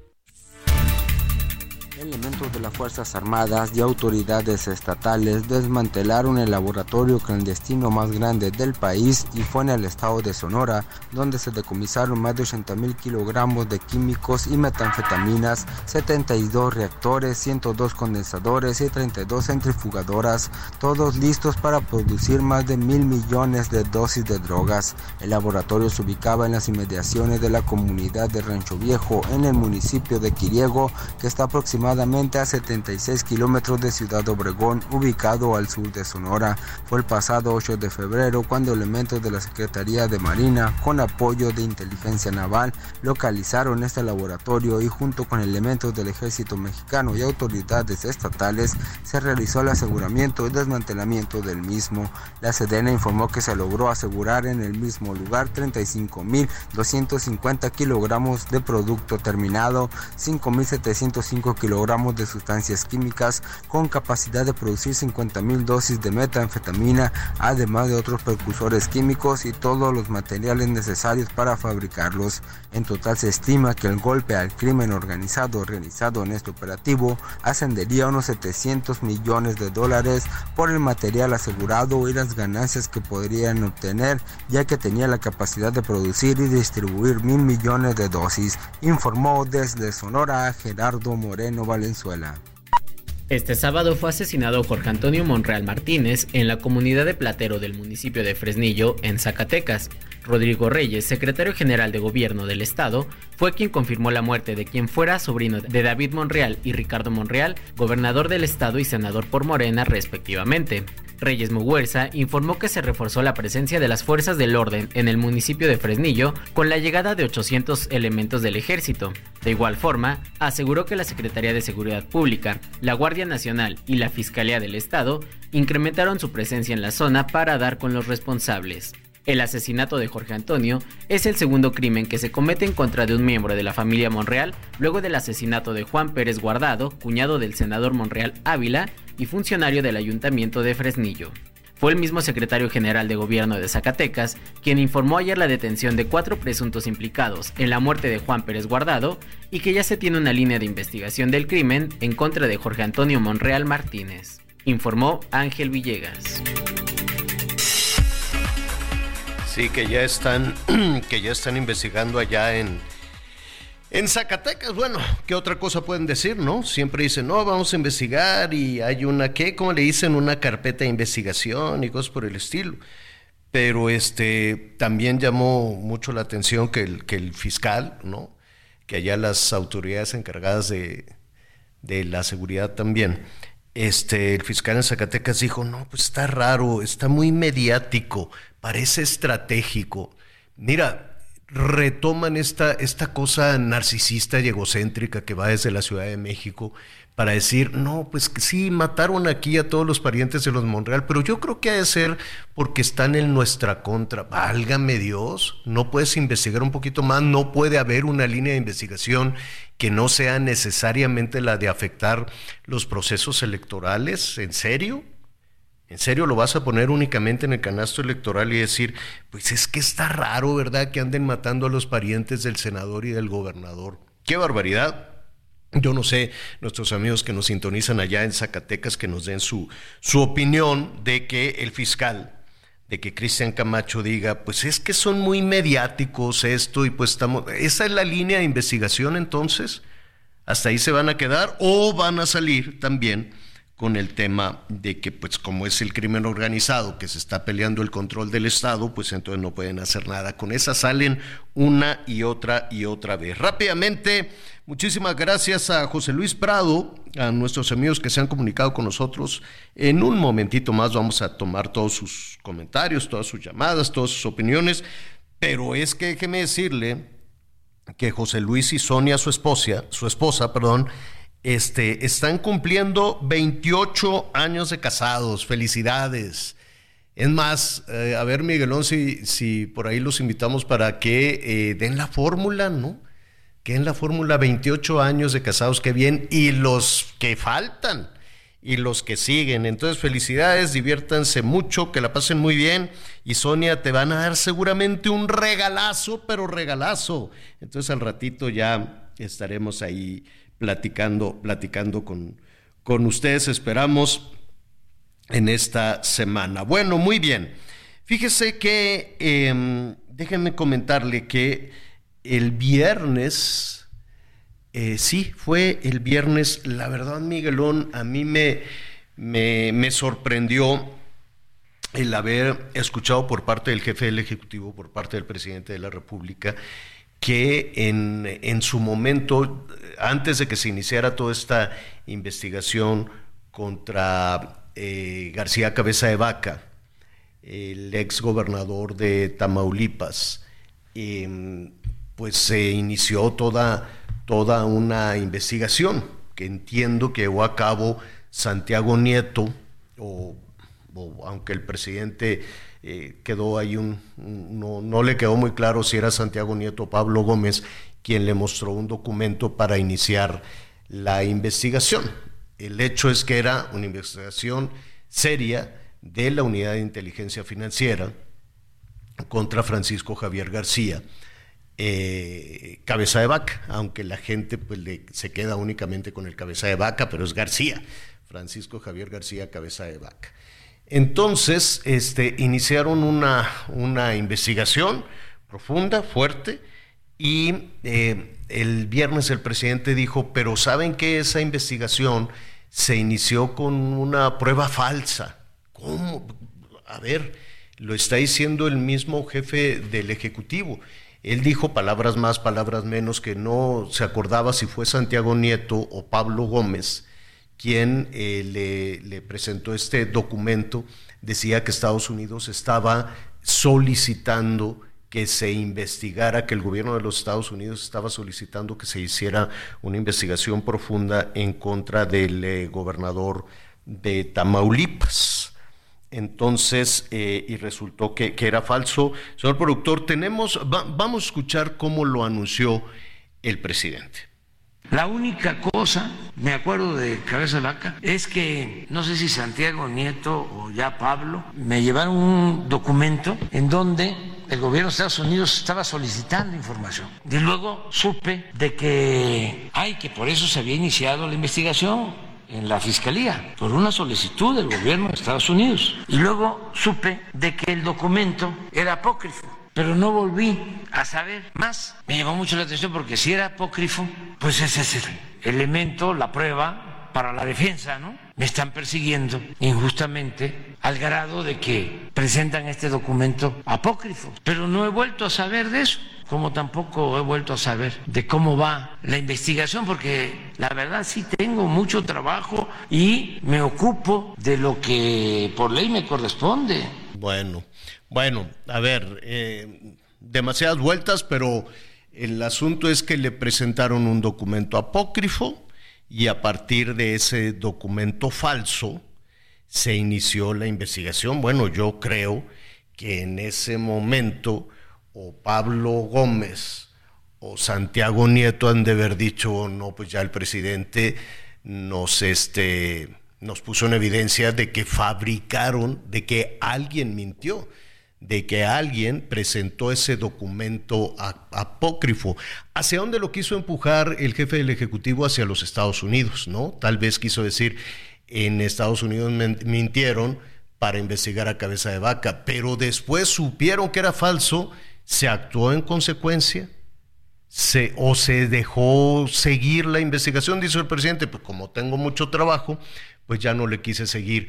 Dejas una investigación tan fuerte de la Unidad de Inteligencia Financiera del Estado en tu contra, y estás muy ocupado y ya no y ya no lo seguiste. A ver, en el caso de Rosario Robles, Rosario Robles que fue la titular de desarrollo eh, desarrollo agrario, territorial y urbano. Bueno, Rosario Robles tuvo diferentes cargos, tiene una carrera política muy sólida y Rosario Robles estuvo en la cárcel porque alguien, se lo voy a poner muy sencillo, alguien hizo, fabricó una licencia de manejo falsa y entonces tomaron esa licencia de manejo eh, falsa para tenerla en prisión. Rosario Robles estuvo en prisión por orden de un juez, un juez que por cierto es sobrino de la morenista Dolores Padierna, y dijo, aquí está la prueba, tiene otro domicilio y no se vaya a escapar. La fiscalía reconoció también, así como el presidente lo dijo el viernes, de que ese era un documento falso contra Francisco Javier García Cabeza de Vaca, y la Fiscalía de, eh, si no me equivoco, se lo vamos a preguntar a Rosario, creo que la Fiscalía de la Ciudad de México reconoció que ese documento fue creado, fue falso y fue puesto ahí como una evidencia en su contra. Qué gusto me da saludarte, Rosario, ¿cómo estás? Muy buenas tardes. Javier, me da muchísimo gusto también saludarte, pues aquí con todas estas novedades después de tantos años y del infierno que tuve que pasar, mi querido Javier.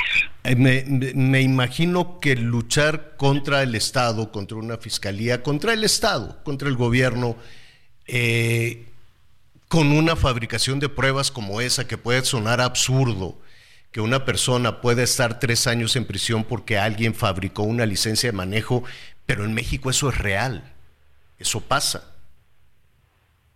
Así es. Eh, eh este documento que además nunca fue realmente un plástico que presentaran, sino una copia en el informe que hace la Policía de Investigación de la Fiscalía General de la República, en donde aparecía este documento y casualmente, casualmente, entre comillas, no aparecía mi licencia verdadera, la licencia que yo tengo y que además es permanente. Entonces, eh, con el argumento de que yo estaba mintiendo sobre mi domicilio, porque todo me preguntó el juez reiteradamente mi domicilio y dije, pues mi casa de toda la vida, 29 años tengo viviendo en esa casa, pues eh, dijo, no, usted está mintiendo, hay riesgo de fuga. Lo que también era muy absurdo, Javier, porque yo regresé del extranjero para presentarme a la audiencia. Es decir, si yo hubiera querido huir, no me hubiera regresado. Yo ya estaba en carácter de imputada a pesar de que no sabía que existiera una investigación en mi contra y a pesar de que la Auditoría Superior de la Federación, a mí en lo personal, jamás me denunció. Entonces, eh, con ese argumento se decretó, se pidió la prisión preventiva y el juez, que además, como lo ha señalado, es sobrino de Dolores Padierna y de René Bejarano, pues dijo, eh, obsequió, como dicen en el argot jurídico, esta prisión preventiva que me mantuvo tres años en Santa Marta, Catitla, cuando el delito estaba yo siendo acusada, eh, se podía llevar ese proceso en libertad. No es un delito grave, es un delito que al final de cuentas resolvieron después de tantos años, que era de carácter administrativo, porque a mí no me acusaron de robarme un centavo. A mí me acusaron de una supuesta omisión que hasta la fecha pues no aprobaron y que en todo caso ya después de muchas instancias del Poder Judicial se dijo ese es un asunto administrativo y no penal y trátese administrativamente. Sí, fue una, fue una tarea muy complicada la de tu equipo de, abogados. Fue, fue algo, eh, quiero suponer, difícil ir en contra del Estado. Pero ahora, eh, con, con el caso tuyo, eh, con el caso de, de, García Cabeza de Vaca, de Francisco Javier García Cabeza de Vaca, pues llama muchísimo la atención que se hable o que se presenten.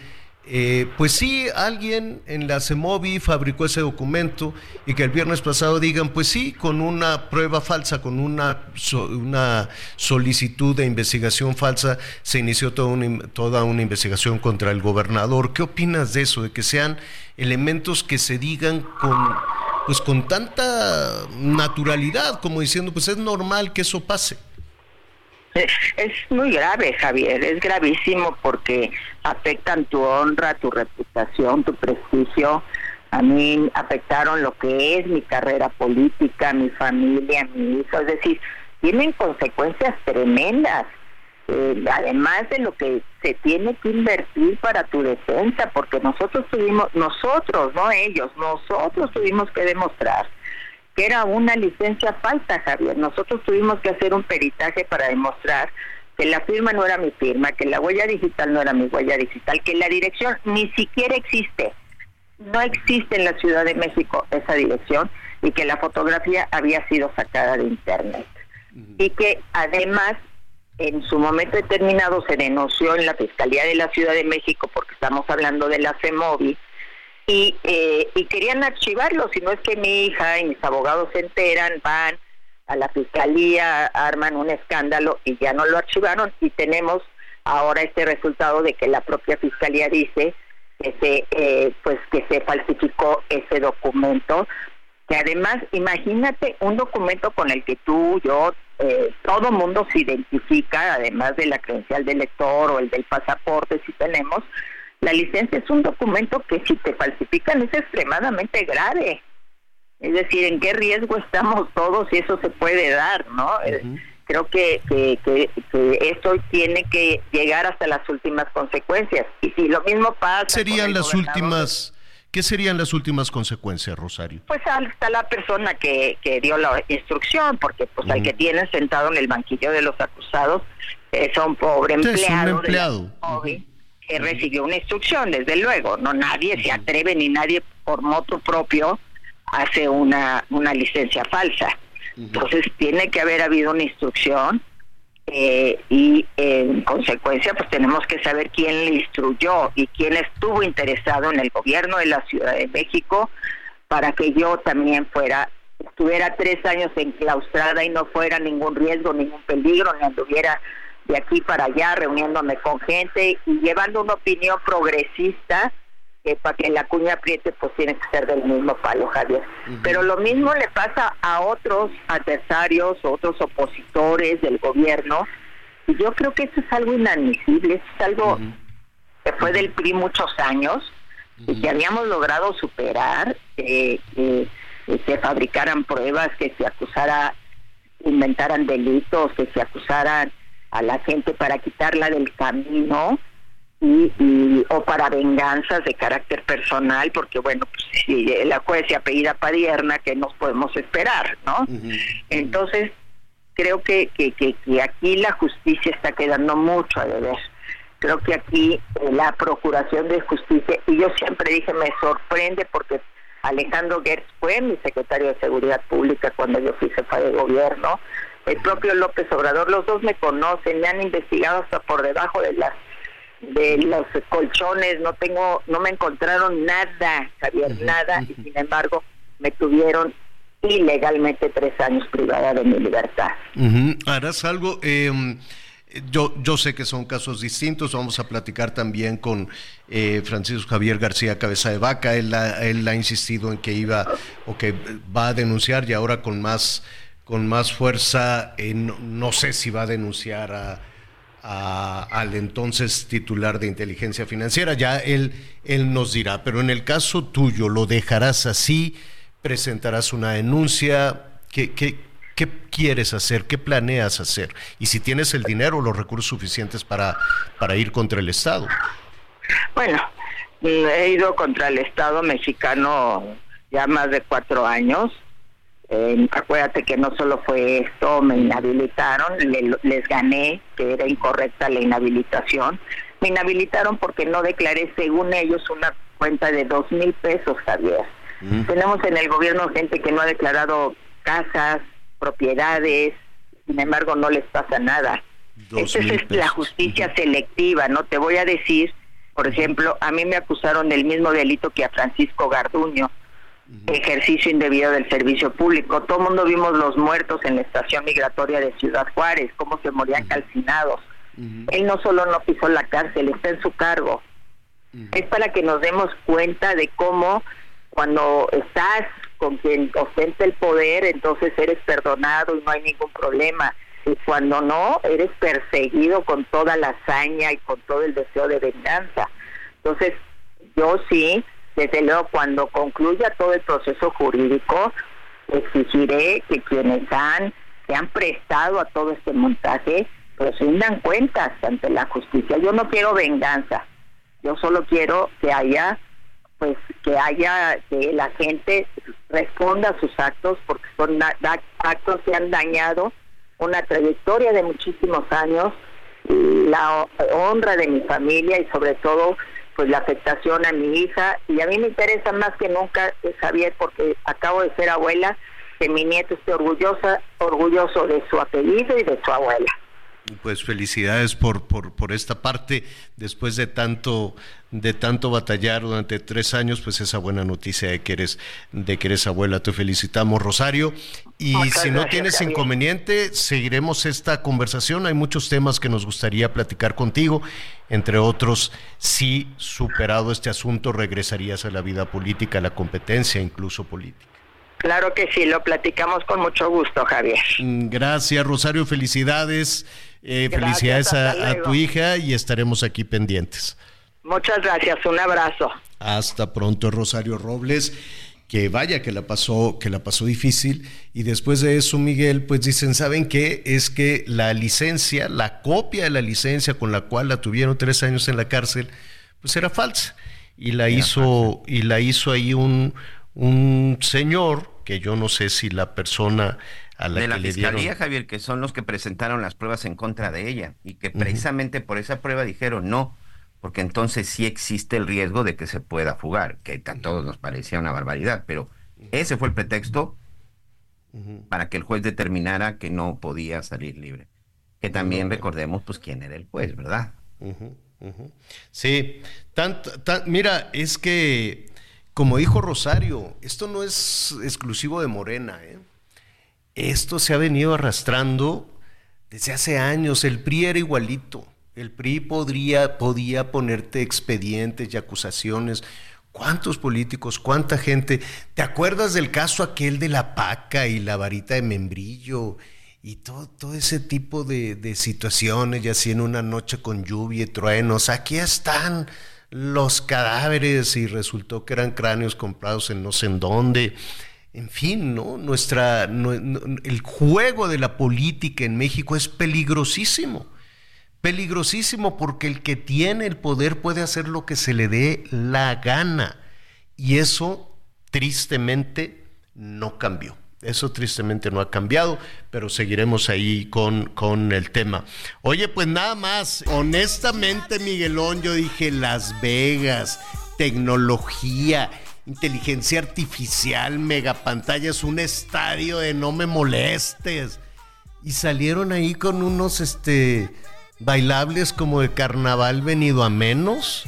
A mí no me gustó, ¿a ti te gustó? No, no, no, no, no. La verdad es que no, este, largo todo el proceso. Es, mira, la verdad es que también, eh, como los primeros dos cuartos no estuvieron tan intensos, este, vino a sepultar y por fortuna se recuperaron. No, pero qué, qué, qué malo. pero salió patines, salió patinando como de película de ah. los ochentas, así, ¿no? De roller, no sé qué. ¿Te acuerdas que había una película? Sí, claro, rollerball. así dijo, ah, pues como de rollerball. Pobrecito. Digo, no, no, pobre. Millonariazo. No, sé si le pagaron o no le pagaron. Es toda una estrella. Por supuesto que le pagaron. Es, es toda una estrella. Este, se gastaron una lana, pero sí quedó, pues, deslucidito. Deslucidito, creo yo. Usted nos dará su mejor opinión, porque ya nos vamos, Miguelón. Vamos, ¿por qué? ¿Qué será bueno comer hoy? Este, por el culpa del Super Bowl, estuvimos botaneando el día de ayer y creo que hoy me van a dar sopa de verduras, señor. Perfecto, pues está muy bien. Una sopita de un cocidito, caldito de res con verduritas, ¿no? Eso puede ser. Arrocito y aguacatito para el coraje y ya nada más. Miguel Aquino, gracias. Gracias, señor. Buena tarde, buen provecho para todos. Yo soy Javier Alatorre, ya lo sabe, lo espero a las diez y media. Ahí vamos a ver todo este tema de, del Super Bowl y el medio tiempo y todos los detalles. Diez y media en Hechos Azteca 1. Lo invito a que siga con nosotros Salvador García Soto en el Heraldo Radio. Gracias por acompañarnos en Las Noticias con Javier La Torre. Ahora sí ya estás muy bien informado. ¿Planning for your next trip?